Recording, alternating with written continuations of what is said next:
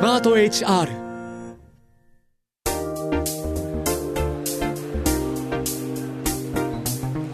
堀井美香ウェンズデイホリデー。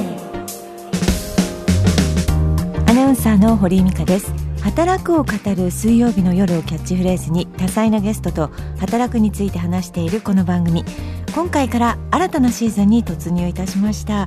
これも楽しみに聞いてくださっているリスナーの皆さんのおかげざいます。ありがとうございます。さあシーズン3になりました。最初のゲストは漫画家の板垣巴留さんです。えー、初めてお会いするんですがお仕事にまつわるどんな話が聞けるのか楽しみです。働くすべての人を人事労務から支えるスマート HR がお届けする堀井美香 Wednesday Holiday。ぜひリラックスしてお聞きください。 Wednesday Holiday 堀井美香がお送りしています。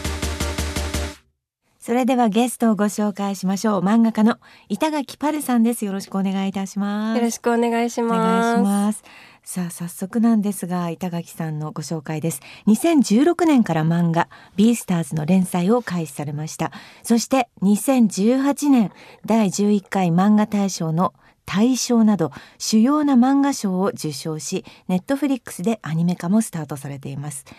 現在はサンダを少年チャンピオンで連載中。プライベートでは5人家族の末っ子でお父さんは人気漫画家グラップラーバキのを書かれた板垣圭介さんということでございますけれどもよろしくお願いいたします。よろしくお願いします。なんかラジオにも時々出られているということで。いやそんな全然慣れてるとかではないんですけど、本当に数回だけ。ええー、聞かれてもいらっしゃるんですね。あ、そうですね。もう基本仕事中は目奪われない BGM が欲しいので。はい。ラジオをずっとかけっぱなしですね。あ、嬉しいです。ラジオは邪魔になりませんか？あ、全然。もうあのー、作画中はもう手動かしてるだけなんで、えー、全然ないですね。邪魔にはなんないですね。そしてですね私よくあのテレビでも拝見したことありますし、それからあの YouTube でも板垣さんのあのかぶった状態でのはいそうですね。そうですよね、うん、鶏の。そうそうそう。あのはお顔拝見あのそのまま拝見してたんですけど今日はえそれを取られてですね私の前に本当可愛らしい顔がすごい今驚いております。こんな可愛い方だったのかということで。はい。さあそれではですね今日そんな板垣パルさんとお話しする今回のテーマこちらです。これが私の仕事ですと胸を張るためにスキルアップのためのエトセトラです。えー、漫画家さんに限った話ではありませんが自分が満足できる仕事をするためにそしてそのクオリティを少しでも高めていくために多くの人がスキルアップを意識すると思います。板垣パルさんはスキルアップについてどのように考えているのかを話していきたいなと思っておりますが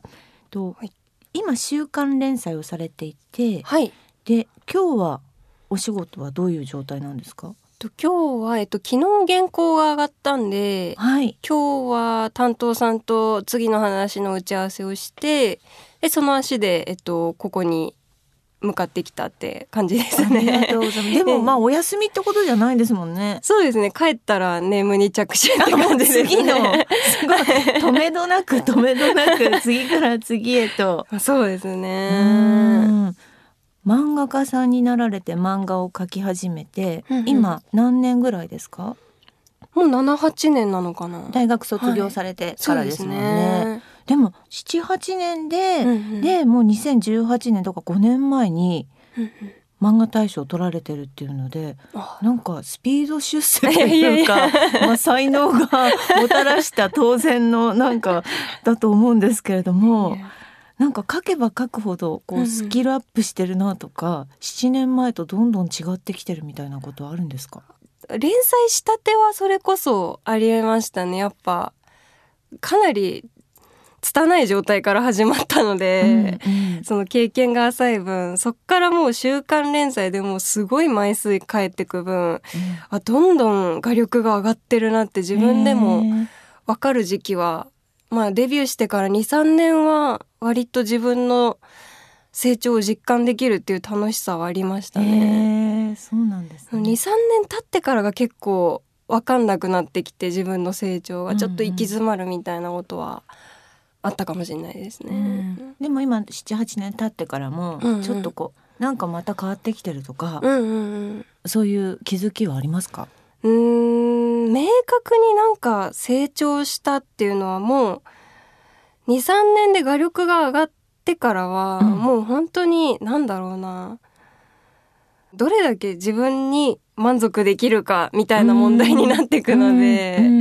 なんか明確な進歩っていうのは多分自分では分かりにくくなってるというか、うん、他人が決めることみたいになっていくかなと思います。うんうんあでもなんか本当に大学卒業して働いた方もきっと一緒で、うん、23年の最初のうちってね、うんうん、なんか自分があ今もう対応できてるとか、うんうんうん、ぐっとこうなんか吸収してるってのは分かるんだけど多分また30ぐらいまでの間にこう伸びてるのか停滞してるのかっていうのが そうなんでしょうね。なんかこうこう肥やしの時期というか、っていうのがお仕事そういう時期なのかなとか思っちゃいますね。いますよね。で今なんかあの満足自分のお仕事に満足するか他人に評価されるかっていう話もあったんですけど、うんうん、まあ、板垣さんにとってその満足できる仕事といいますか、うん、そのクオリティのライン自分の中の満足度、うんうん、こういうところだなとかここに関してはしっかりやっていこうとかいうことありますか？原稿が上がった日ではなくてなんかそれを実感する日って、うん、そのネームっていうストーリーの下書きの作業が終わった日になんか実感することで漫画ってほんとストーリーが全てなので、そのネームが終わった日のご飯が美味しいかどうか。えー、なんかネームが終わった日のご飯があん味しないみたいな日は、えー、ほんとろくでもない回を書いてしまった日。えもうでもろくでもない回を書いてしまった日は、うん、まここでいいかなってこう編集さんにできましたって感じですか、うん、それとももう人頑張りさせてくださいみたいな感じですか？まあその編集さんが「あ面白いですよ」って言ってくれれば、うん、もうそれでいいやこれでってこうなるんですけどその日は、うん、だいたい次の日に書き直しますね。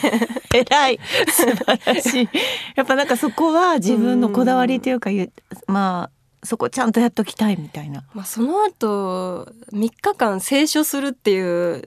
日にちがあるのでその3日間をやっぱ楽しく書きたいんで、はいはい、うんそうなるとやっぱり満足するもん書かなきゃなっていう。なんか不完全燃焼のままこう仕上げていくっていうかそれがこう形になっていくのが、うんうん、それはやっぱしんどいんで、うん、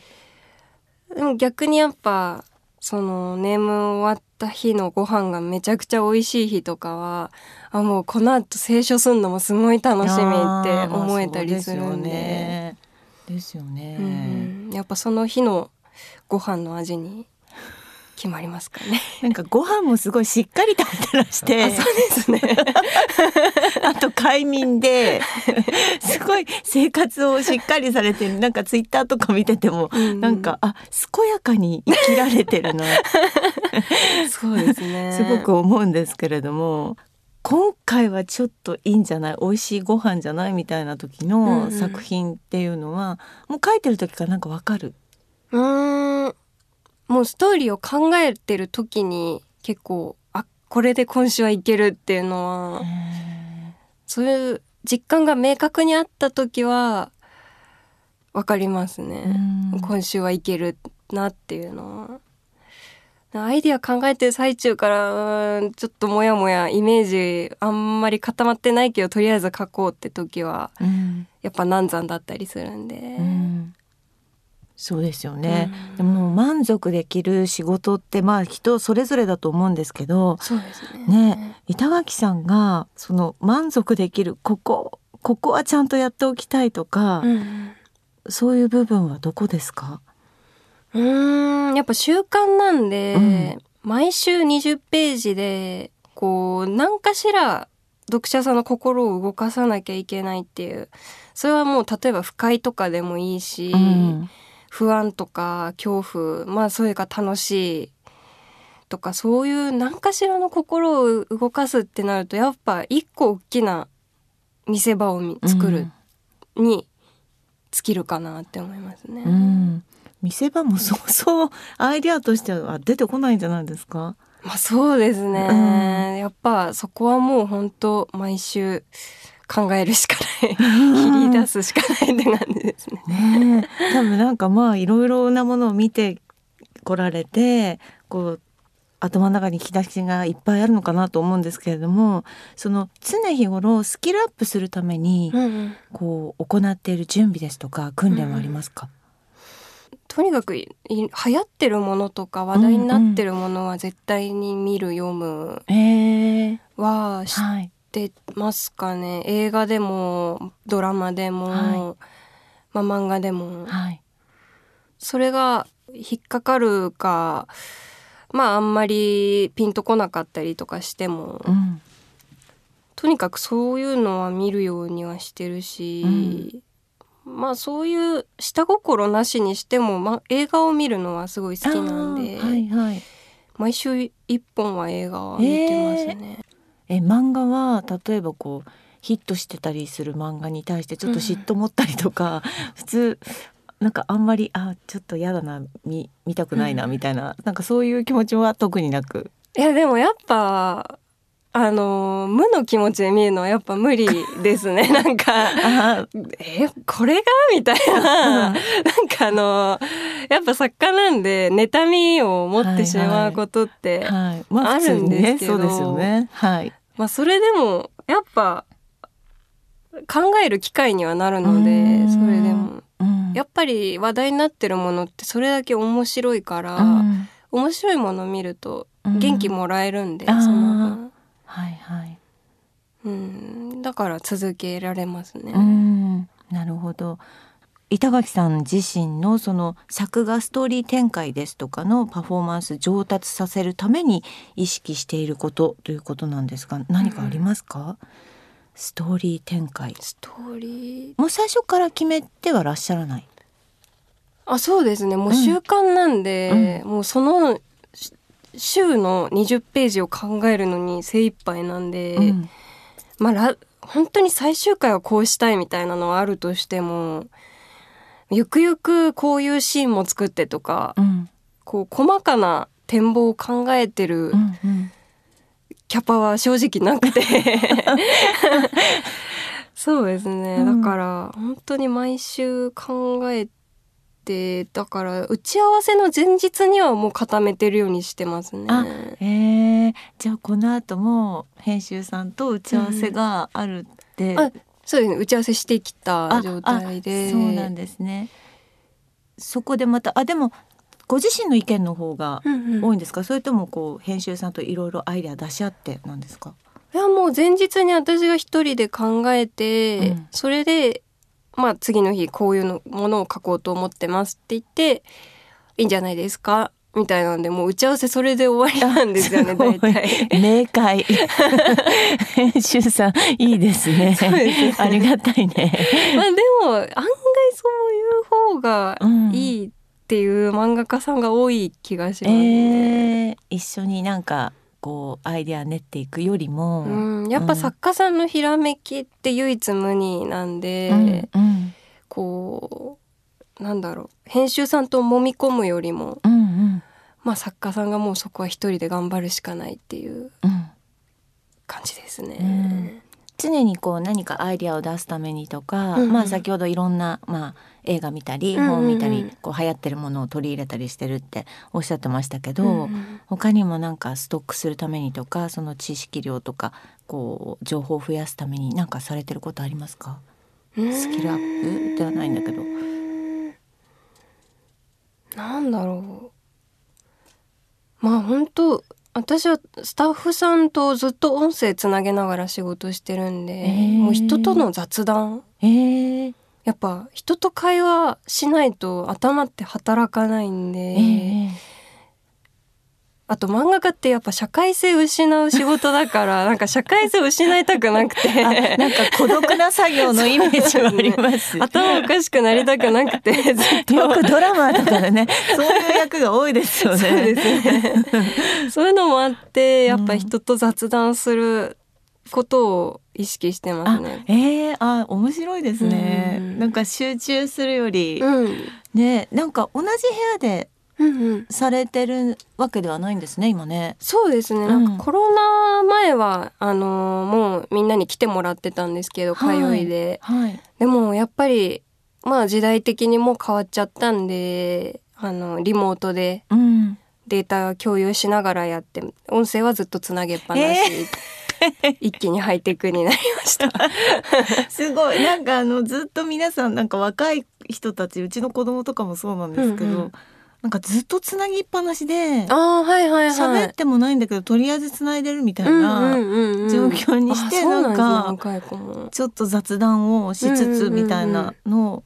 何回か見たことあります。なんかそういう感じなんですね。そうですね。えー、えー、なそっか漫画家さんってやっぱりそうなんか一人で孤独にやっているイメージが、うんうんうん、ね。そうですね。ストーリー考えるとかそういう仕事内容は結構孤独感じることもある分、うん、私はもう作画とかは人と関わりながらやってたいですね。うん。なかなか多分時間を作ってどっかに、うんまあロケハンじゃないんだけど見に行ったりとか、はい、きっとないですよね。そうですね。やっぱ、うん、かなり時間作らないと結構そのために救済する人とかいたりするんですけど、うんうんうん、あでも少年誌だと青年誌の方が多いイメージだなそういうのって。うん、基本まあ今ウェブ連載とかが増えて、はいはい、ウェブだとやっぱページの空きとかがない分、うん、雑誌のページの都合がないから割と作家の都合で救済とかできたりする時代なんですけど、うん、やっぱ雑誌だとなかなかましてや習慣だとできないんですよね。うんうん、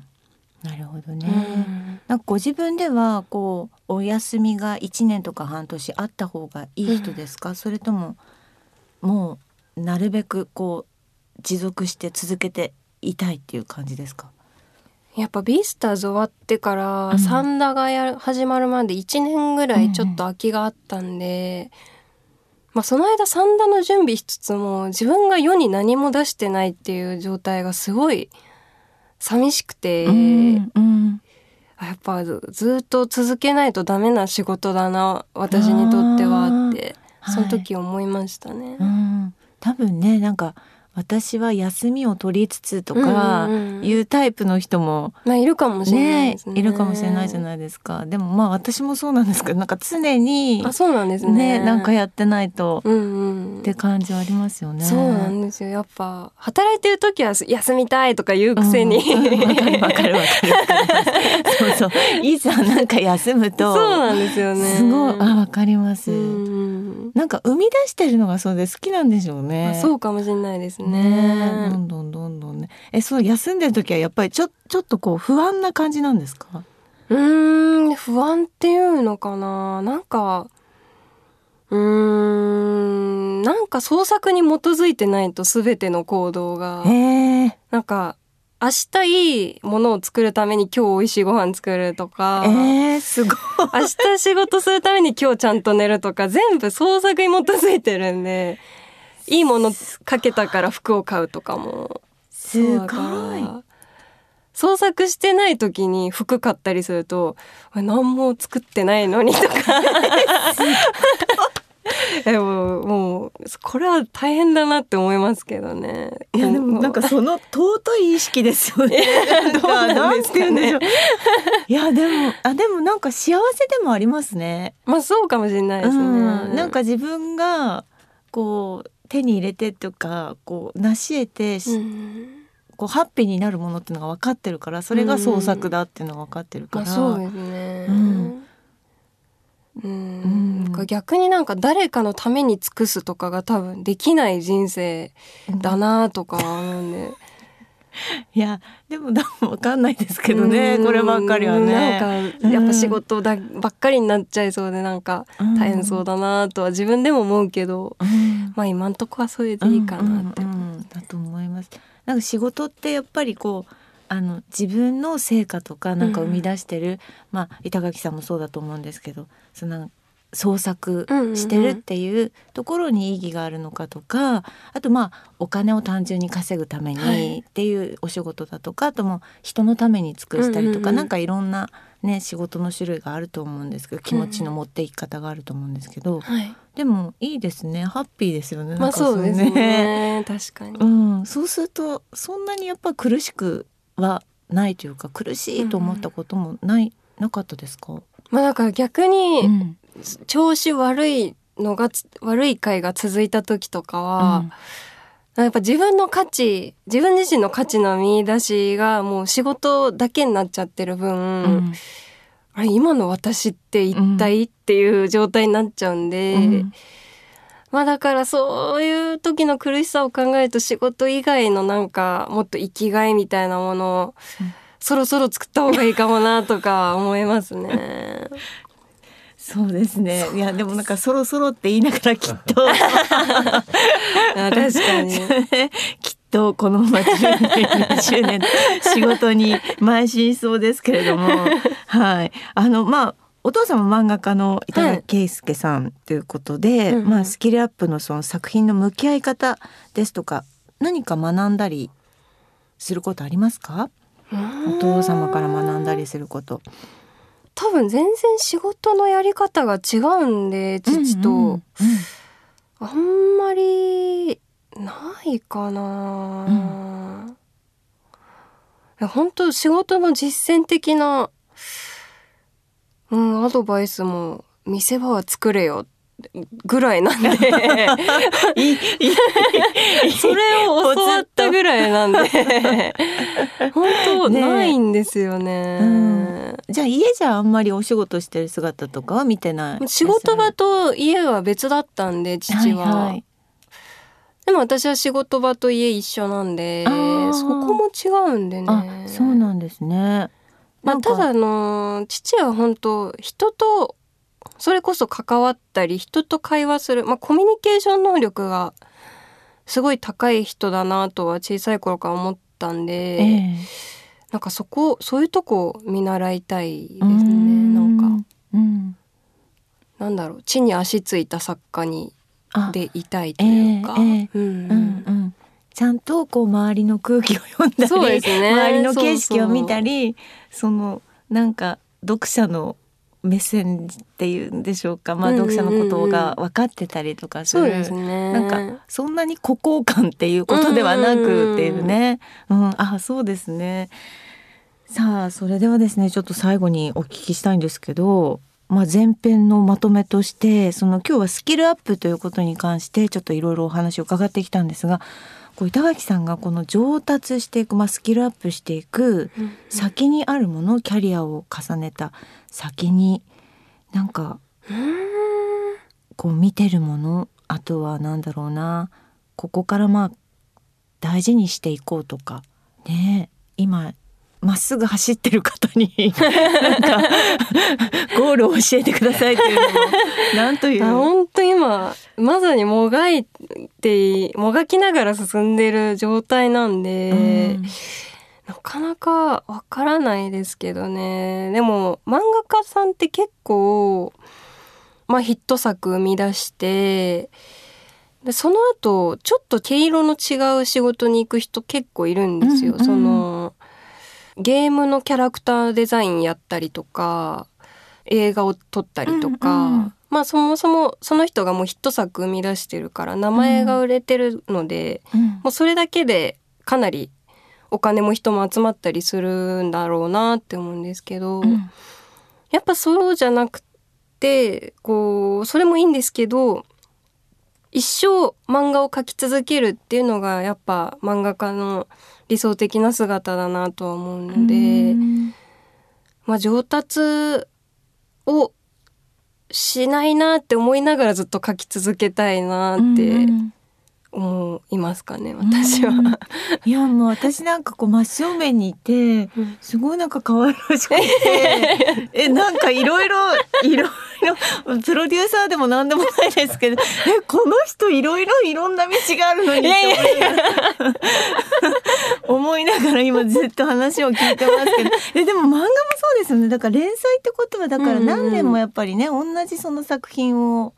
やっていくわけですもんね。うんうんうん、そうですね、うん。まあ、いろんな作品を作る人もいれば一つの作品ずっと作る人もいるんですけど、うん、案外その連載をずっと続けるっていうことを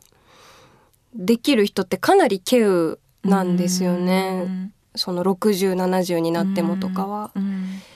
うん、それがやっぱできるようになるのが、えー理想かなって思う、ね、なるほど、えー、なんかラジオとかもやってほしいしとかいろいろ思っちゃうんですけど それはなんかファンの方にちょっと本当お願いしますって あの漫画を読みたいんですって言われそうなので。はい。はい。ありがとうございました。なんかたくさんあのお話ししてくださいましてありがとうございました。さあ、えー、板垣パルさんにはですね次回もお付き合いいただきましょう。テーマは今度はですねありたい自分になるには理想を現実にするマイルールです。板垣さんまたよろしくお願いいたします。ありがとうございました。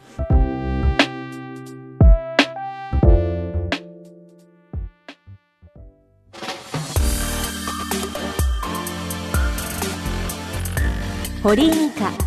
ェンズデイホリデー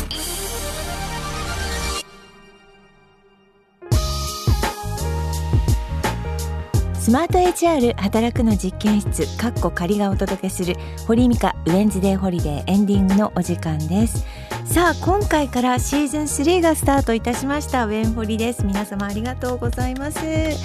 ー、実はですねここからは最近の堀井美香ということで新しいコーナーなんでしょうか。私の近況報告をお伝えしたいと思いますが、えー、そうですね。私おとといあの新しいお仕事をしましてまあよくあるんです。あとフリーになってからこんな仕事を私がするんですかっていうものがですね。でその一つでしてちょっとこうたくさんの分量の、まあ、ものを覚えて暗記してそれを吐き出すっていうものだったんですけどそうですね。あの51歳で気がついたことは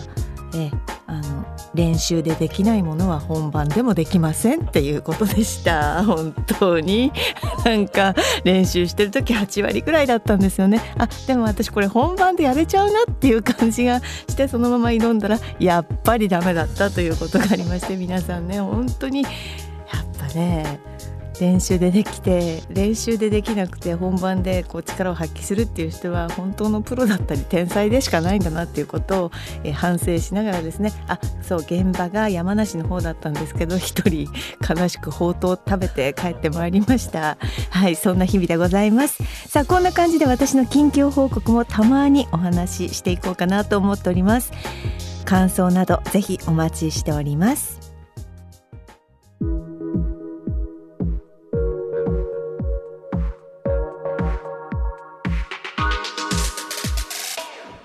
て今回は漫画家の板垣パルさんをお迎えしました。いつもメディアなんかに出られる時は鶏のレゴムというキャラクターをマスクをですねかぶってらっしゃるんですけども今日私の目の前でそのマスクを取られまして可愛かったですよ。皆さんにねお見せしたかったです。けれどもあんな対策を生み出されていて溢れんばかりの才能そしてものすごいしっかりしてる方だなという印象でございました。さあ板垣パルさんには次回もお付き合いいただきます。お聞きのあなたのメッセージもお待ちしております。メッセージが読まれた方には番組特製ステッカーをプレゼントいたします。ぜひ気軽に投稿してください。そして現在募集中のテーマですけれどもあなたのお仕事聞かせてこの番組きっといろいろな職業の方が聞いてくださっているんだと思っております。リスナーの皆さんが普段どんな仕事をしているのか楽しさややりがいまたはこんな苦労があるといったことをぜひ聞かせてください。そして朗読で成仏です。リスナーのあなたが今仕事について悩んでいることもやもやしていることを送ってください。あなたのメールを私が朗読風にじっくり読み上げてその悩みを成仏させていこうと思っております。こちらも引き続きよろしくお願いいたします。さあそして新しいコーナー新しいテーマです。みんなのご褒美ということでこちらは今シーズンからの新しいコーナーです。忙しい毎日これがあるから頑張れる乗り切れるそんなことってありますよね。このコーナーでは皆さんからのご褒美募集してまいります。仕事の疲れを癒すためのいたわり飯ですとか目標を達成した時に訪れる場所など仕事のご褒美にまつわるエピソードどんどんお寄せください。その他番組への感想もお待ちしております。メールは番組の概要欄にある投稿フォームからお願いします。この番組ウェンズデーホリデーの情報については番組ツイッターやスマート HR 働くの実験室カッコ仮のウェブサイトをチェックしてください。ツイッターのフォローもお願いいたします。それではお時間です。素敵な水曜日お過ごしください。お相手は堀井美香でした。